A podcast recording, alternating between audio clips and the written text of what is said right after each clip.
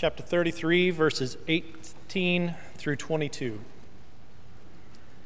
But the eyes of the Lord are on those who fear him, and those whose hope is in his unfailing love, to deliver them from death and keep them alive in famine. We wait in hope for the Lord. He is our help and our shield. In him our hearts rejoice, for we trust in his holy name. May your unfailing love be with us, Lord, even as we put our hope in you. If you would, please be standing as we sing this next. To overcome. When the heat of life intensifies, God wants to work in your life and make you resilient. I am so thankful that we take the time every year to pray over our students and our educators. What an opportunity that is for us to remind ourselves and each other of what truly is important and how we are on a mission to make disciples.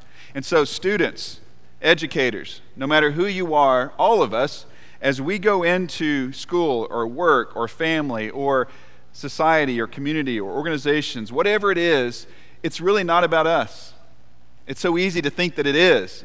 I, I need this or I want that or I want to be happy or I'm uncomfortable. It's about what God can do in us and what God can do through us. See, we're part of a bigger story, not just our story, but God's story. And God is doing amazing things if we would just open our eyes and make ourselves available to Him. And I hope that that's what we will do this year. That we will renew our commitment to God and to work in His kingdom, to be disciples who are growing closer and closer into the image of Christ, but also, as we do that, reaching out and making disciples, making Christ known in our world we have opportunities every day. So we will continue to pray for all of our students, for all of our educators, and we feel privileged and honored to do that. We do want to spend a few minutes in the Word of God this morning and hopefully a word of encouragement to you as you enter this week, not just if you're an educator or a student, but for all of us. So if you have a Bible, you might open it up to Genesis chapter 16. Genesis 16 will be our text this morning. So, in my fingers right now, although you can't see it, is a little grain of sugar. I have a bag of sugar up here. I got a little grain of sugar out of the bag, and I'm holding a little grain of sugar. It is invisible to you. If you were standing right here, you might be able to see it. My eyes aren't great. Even I'm struggling to see it, but if the light catches it just right, I can see it in my fingers. A single tiny grain of sugar. So, in many ways, it's invisible, but it's also insignificant, isn't it? I mean, does anyone just put one grain of sugar in your cup of coffee? Are there any recipes for cookies or cakes that just call for one granule of sugar? I don't think so. If it is, I don't want to taste that kind of cookie or cake, right? And so, how many grains of sugar do you think or in a bag of sugar like this. We could have one of those contests, right, where you fill out the paper and the winner gets a prize like a bag of sugar, but we won't do that. I did the math. There is something like 180 million grains of sugar in this bag of sugar. 180 million, wow, that was good. 180 million grains of sugar in that bag of sugar. Somebody at First Service said, That was a sweet sermon you had. Sorry, I won't do that again. And so, if, think about this for a minute. If each of these grains of sugar represented you and me, if we were represented by this one tiny grain of sugar, how many of these bags would it take to represent the world's population? I did the math it would take about 45 bags of sugar to represent the nearly 8 billion people on this planet. Can you imagine? I, I, almost wish we had 45 bags of sugar, but I didn't want to buy or carry 45 bags of sugar. But if we did, and we had a huge barrel or a wheelbarrow or a, a giant bowl or 45 bowls, and we just kept pouring sugar, that is a lot of sugar. And I wanted you to see this. I mean, we could talk about this, but I wanted you to see it as a visual representation of something that sometimes overwhelms us.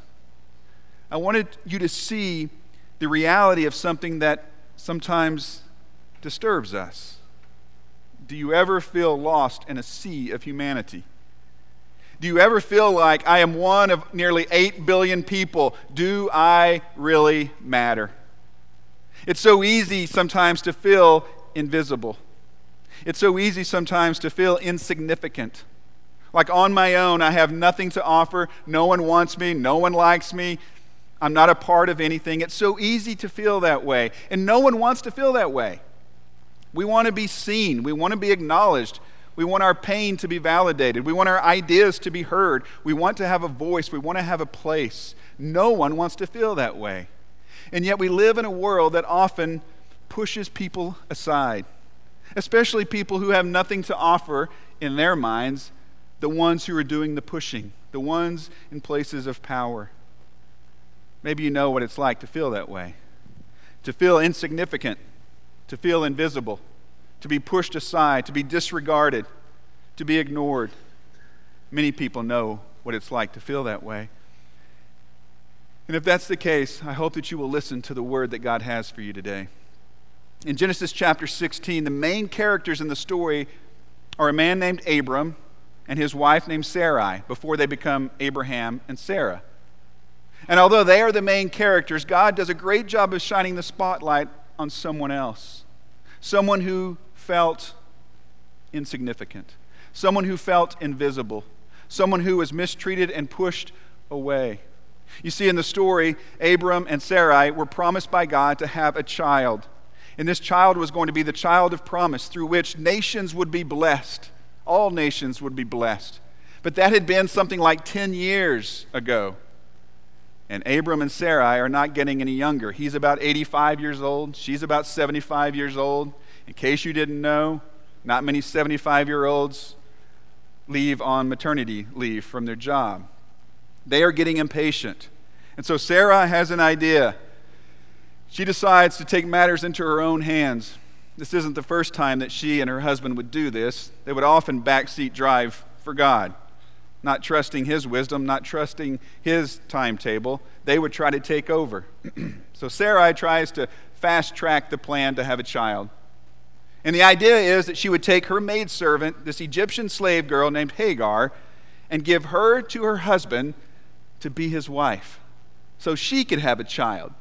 Not just a child, she could have the child of promise. You see, Sarai stepped in and said, God, I got this. Don't worry. I'm in control. She hatches this plan. And from all human perspective, it seems to work. Hagar becomes pregnant. And when she becomes pregnant, now all of a sudden it seems maybe she has a place of prominence, maybe she has more influence, maybe more people are looking at her. Well, she turns on Sarai and she begins to despise her, the text says. Maybe she's gloating, maybe she's bragging because she has something that Sarai doesn't have, a child on the way. We don't know exactly what she does, but we know she despises Sarai. Sarai doesn't like it. This was her idea, but she doesn't like how it's gone. And she goes to the one who, who she feels is responsible. Notice in chapter 16, verse 5. Then Sarai said to Abram, You are responsible for the wrong I am suffering. I put my slave in your arms, and now that she knows she is pregnant, she despises me. May the Lord judge between you and me. what a mess. What a mess. Isn't that what happens when we try to take over for God? Isn't that what happens when we get impatient? We know God has promised us things, but we say, I- would rather use my timetable. God, don't worry about it. I'll take over from here. And we act as though we know more, or we have more power, or we know what's best for us or in the world. And it usually turns out a mess. It's certainly what happens here. And I wonder sometimes if God is not just thinking, as He looks down on us, will you just trust me? will you just learn to wait? Will you just be patient? Have I not been faithful to you? And yet, Sarai and Abram take matters into their own hands. When Sarai complains to her husband, what does he do? Being the spiritual leader he is, he says, Ah, you deal with it. You treat her however you want to treat her. Do whatever you want to do. In verse 6, we find out what happens. Then Sarai mistreated Hagar, so she fled from her. Sarah says, I don't like this anymore. She begins to mistreat Hagar, the person she put in the place that she's in. Hagar says, I've had enough. And she leaves. Now, one of the things you need to know about this story that is so important, I think, is that throughout this story, Hagar is passive. She really has very little voice or say. She was a slave girl in Egypt. She was taken out of her home. She probably had no choice in being the wife of Abram. And she had no decision to make, probably, when it came to being a surrogate mother for this child of promise. And now she's being mistreated. And so she really has no control. She has no voice. She has no action that she can take other than to do what? To do what she does, and that is to leave. We don't know where she's going. Maybe she's trying to go back home. Maybe she's going to Egypt. Maybe she doesn't even know where she's going. But she leaves. And while our attention is on the main characters, Abram and Sarai, and all the drama that is unfolding there, and there is a lot of drama, it is captivating, it is disturbing, it is like watching a bad reality show. You can't look away. And yet God looks away. God is looking somewhere else. I want you to see where God is looking. Chapter 16, verse 7. Remember, Hagar has left. She's out in the desert. We don't know if she knows where she's going. Here's what happens The angel of the Lord found Hagar near a spring in the desert. It was the spring that is beside the road to Shur. And he said, Hagar, slave of Sarai, where have you come from, and where are you going? That's a big question, isn't it? Sometimes we need to be confronted with that question because sometimes we are running from something. What is it we are running from? But more importantly, where are we going? Where are we going? It continues I'm running away from my mistress Sarai, she answered. Then the angel of the Lord told her, Go back. Go back to your mistress and submit to her. The angel added, I will increase your descendants so much that they will be too numerous to count.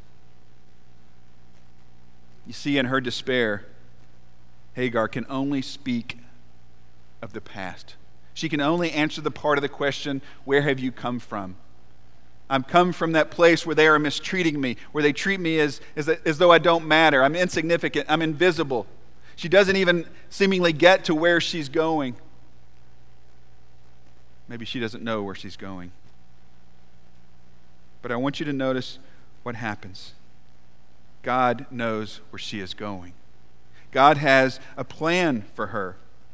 And he points her to a future that is important. And he assures her that he sees her struggle. He acknowledges her pain. He understands her isolation. You see, he sees her and he validates her. He has plans for her. He says, You're going to have this child. His name will be Ishmael, which means God hears me. It's amazing how God uses the imperfections of humans like you and me to accomplish His perfect will. Isn't that amazing when you stop and think about that? That we, in our pride, in our stubbornness, in our impatience, in our sinfulness, we decide to do things outside of the will of God, outside of the ways of God. And yet God can orchestrate all of those things and still accomplish His perfect will. That is amazing. And what the messenger of God tells Hagar is this will be a part of the plan of God. Specifically, this son of yours. He will be a part of this unfolding story of God's people. You see, she didn't know what the future held. She didn't know where she was going, but the messenger of God says, God has plans for you. You matter. I want you to look how she responds in verse 13 she gave this name to the Lord who spoke to her You are the God who sees me. You are the God who sees me. For she said, I have now seen the one who sees me. She gives God a name. Scholars have pointed out that no one else in the Bible gets to give God a name. But Hagar gives God a title. You are the God who sees me this small character in this big story this slave girl with no voice, this surrogate mother with no choice, the one mistreated by the matriarch of God's covenant people, Hagar, gives God a name the God who sees. What you need to know this morning, what you need to know every morning and every evening and every minute in between, is that God sees you. You are not invisible. God sees you. Please understand that. The God who created you in his image, the God who has formed an inheritance for you, the God who has made you his child, the God who has plans for you, a future for you. God sees you. You're not invisible. You say, Yeah, I, I know. I know what you're saying. God is up there watching me. He's just waiting for me to mess up. It's like he's holding a fly swatter, and there's a fly somewhere in the room, and he's going to find it, and when he sees it, he's going to swat it, right? I know God's watching me. But the all seeing God in this story is not the God who is watching, waiting for his daughter, waiting for his son, waiting for his child to mess up so he can swat them, so he can zap them. No, I, I, I think he's, he's looking at Hagar with the eyes of a loving parent. I mean, isn't that what he's doing? He's looking at Hagar through the eyes of a loving parent. And some of you know exactly what that's like. Some of you have stood over your child's crib or your child's bed, and you have just watched as your child slept. And as you watched your child sleep, this flood of emotions and prayers and dreams and questions flooded through your mind as you just watched your child sleep. And maybe every once in a while, I remember these days, you check, are they still breathing? Are they okay? Okay. And you just stand there and watch your child. You know what that's like to behold your precious child. Some of you know what it's like to take all kinds of photos and videos of your children in their sporting events and their performances and there's things at school and everything else. Some of you even post some of those pictures so the whole world can see how wonderful and beautiful your children are. That's great. You know what it's like to look at your children through the eyes of a parent, a loving parent. You've watched, you've observed, you've listened, you've looked. And your eyes sometimes are able to communicate what your words just can't seem to get out. And that is this deep, abiding love for your child. That's how God looks at you. Psalm 33, verse 18. But the eyes of the Lord are on those who fear him, on those whose hope is in his unfailing love. To deliver them from death and keep them alive in famine, we wait and hope for the Lord. He is our help and our shield. In him our hearts rejoice, for we trust in his holy name. May your unfailing love be with us, Lord even as we put our hope in you. Did you see how many times the words hope and love are repeated there? It begins with God, your eyes are on us, you're watching us. And those are the eyes of love. And because I know that you are watching me with the eyes of love, I have great hope. I have hope to keep going. I have hope to handle whatever this circumstance or this situation is. You see, that's the God who's watching over you. Your Father in heaven watches you with delight. You matter to Him, you mean the world to Him. There are some people in your world this week, I can assure you, who need to hear this message. And maybe this week, God is using you as His messenger to convey this important message to someone at school, to someone at work, to someone in your home, to a friend, to someone you don't even know right now, someone you're going to encounter this week. They need to hear this message that they matter, that God sees them, that they aren't invisible, they aren't insignificant. They may be one of almost 8 billion people on this planet, but that doesn't mean they do not matter. Who needs to hear that message this week? Truth is, some of us need to hear it. Maybe you need to hear this message. Maybe you need to know or be reminded that God sees you, that you matter to Him, that you mean the world to Him. if you ever feel like you have been forgotten or left out or pushed aside, I want you to know that God sees you. If you've ever felt like on the outside looking in, and maybe you used to be on the in group, but for whatever reason now you've been pushed aside. Maybe you have no longer anything to offer. Maybe someone is not using you or exploiting you and they just discard you. If you feel like you're on the outside looking in, I want you to know that God sees you.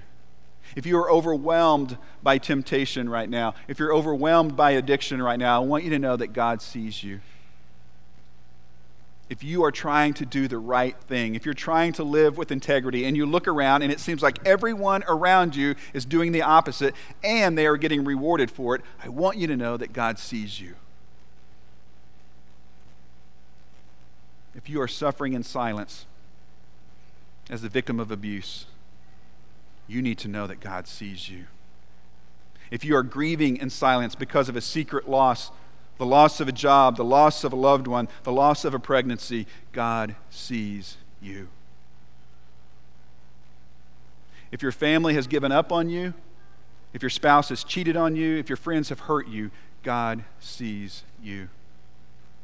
If you feel like the best days of your life are behind you and now your mind is slipping and your body isn't able to do what it used to do, and everyone around you treats you as though you don't really have a place, you have nothing to contribute, you need to know that God sees you. If you feel forgotten, if you feel invisible, if you feel left out, you need to know that God sees you if you are wrecked by anxiety or overcome with doubt, you need to know that God sees you. And if you sometimes wonder if you can be loved and you doubt that anyone could love you, hear me. God sees you and He loves you. And heaven forbid, if you have ever wondered in your mind, will anyone miss me if I wasn't here? God sees you. And He loves you. And you matter to Him. You mean the world to Him. Do not forget that. Let that truth shape your thinking, your identity, and your purpose in life. God sees you. You matter to Him. You mean the world to Him. And if the world around you says something different, don't believe that lie. That is the work of the kingdom of darkness, not the kingdom of light. Because we do sometimes live in a world that tries to tell us we don't matter, that we're insignificant, that we're invisible. And you know what? Sometimes, unfortunately, even those who wear the name of Christ, because we are not perfect, sometimes we do that. So if you have ever been mistreated by Christians or the church, I want you to know God sees you, God understands. I've told this story before, but the first week or two we came here back in 1994, a long time ago. I was a youth minister. We loaded up a bunch of teenagers in a couple of vans and we took them over to Lions Fun Park. Some of you have no idea what Lions Fun Park is, but there used to be on Memorial and Eastern this huge fun park where all those medical offices and, office buildings are. Huge fun park, golf and go karts and arcade. It was great. So we loaded up the teens, we take them over there, we have a great time. It's time to load up and come back to the church building. So I go through the arcade and I say, Edmond Group, we're leaving. Let's go. Load up. Let's go. Let's go. I was new on the job. I didn't know all the kids, I didn't recognize them. I don't know if we counted, if we didn't count, if there was a mess, mess up with the count. I don't know. But I know this we load up, we get back to the church building, the parents are coming up, and one of the parents says to me, Where's Luke? And I remember thinking, Who's Luke? That's our son. I'm like, Well, Look around. I don't know. Maybe he's here. If he's not, take one of these other kids. I mean, you know, their parents won't mind. Take any of them you want. Take all of them. Well, long story short, Luke wasn't there. Luke was still at the arcade. Actually, at that point, Luke had decided he would walk home.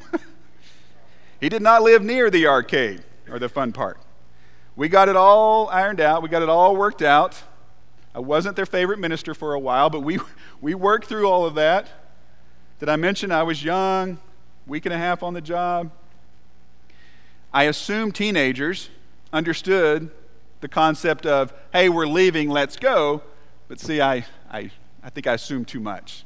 And, and here's the thing I didn't see Luke in the arcade because I didn't know Luke. I didn't see him because I didn't know him. I didn't know who I was looking for. You see, God sees you because He knows you. He knows you. He created you. He has a plan for you. You're His child. He sees you because He knows you. I would encourage you to read Psalm 139. Psalm 139 is one of those Psalms that you should read when you need a pick me up, when you need an identity check. The beginning words in, in, verse 1 of Psalm 39 Search me, O Lord, you know me. And it goes on to have this beautiful description of, of acknowledging that God knows us. He sees you because he knows you. Yes, you may be part of an almost 8 billion person population on this planet. that doesn't mean you're insignificant, and that doesn't mean you're invisible. God sees you. You matter to Him. You mean the world to Him. Let that shape your thinking and your identity and your purpose and your message to those around you and how you treat them. We want to be the eyes of the Lord here. We want to, to see you, and by seeing you, we want to validate you. We want to acknowledge you. We want to hear you. We want to affirm you. But we are imperfect. And sometimes, unfortunately, we overlook people. And we probably treat people as though they are invisible. And I say we because it's all of us. We are the church, we are the body of Christ. May we be better at seeing with the eyes of God. But I got to tell you this morning if you need to feel in a tangible way what it means to matter, we want to wrap our arms around you and pray for you and encourage you. In just a moment, we're going to stand and sing, and you can go to the parlor. It's a room right behind me. There'll be a couple of shepherds in there and their wives. They would, they would be glad to pray for you. Or you can come down to the front. You can go to our webpage and fill out a prayer form. Do whatever you need to do to reach out. But we want you to know that you matter, that you're not insignificant or invisible, that you are seen. Maybe today you're ready to give your life to Christ. What a wonderful decision that is. We want to encourage you in that. That you would confess your faith in front of family and friends, your church family, and say, I believe Jesus is who he said he was. He's the Son of God. He died for me. He was raised from the grave. I want to be baptized into Christ, raised to live a new life. If that's the case, we want to help you and celebrate with you today. If there's something we can do, we invite you to come as together we stand and sing. Be with me, Lord, I cannot live without thee. I dare not try to take one step alone. I cannot bear the loads of life unaided. I need thy strength to lean myself upon. Be with me, Lord, when loneliness o'ertakes me, when I must weep amid the fires of pain. And when shall come the hour of my departure for worlds unknown.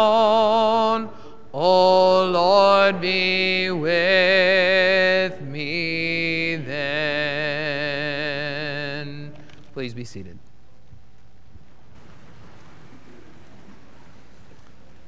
Let's pray. Heavenly Father, we are thankful that you see us, that you see each of us, uh, and know the number of the hairs on our head, what few some of us have. Father, we, we are thankful that you have known us since you knit us in our mother's womb. We're thankful that we are fearfully and wonderfully made. Lord, we pray that you would be with all of these kids from the three year olds all the way through the graduating seniors in college, uh, that they would be reminded that they are fearfully and wonderfully made, that you have designed them for a specific purpose, that you have given them individual talents that no one else has.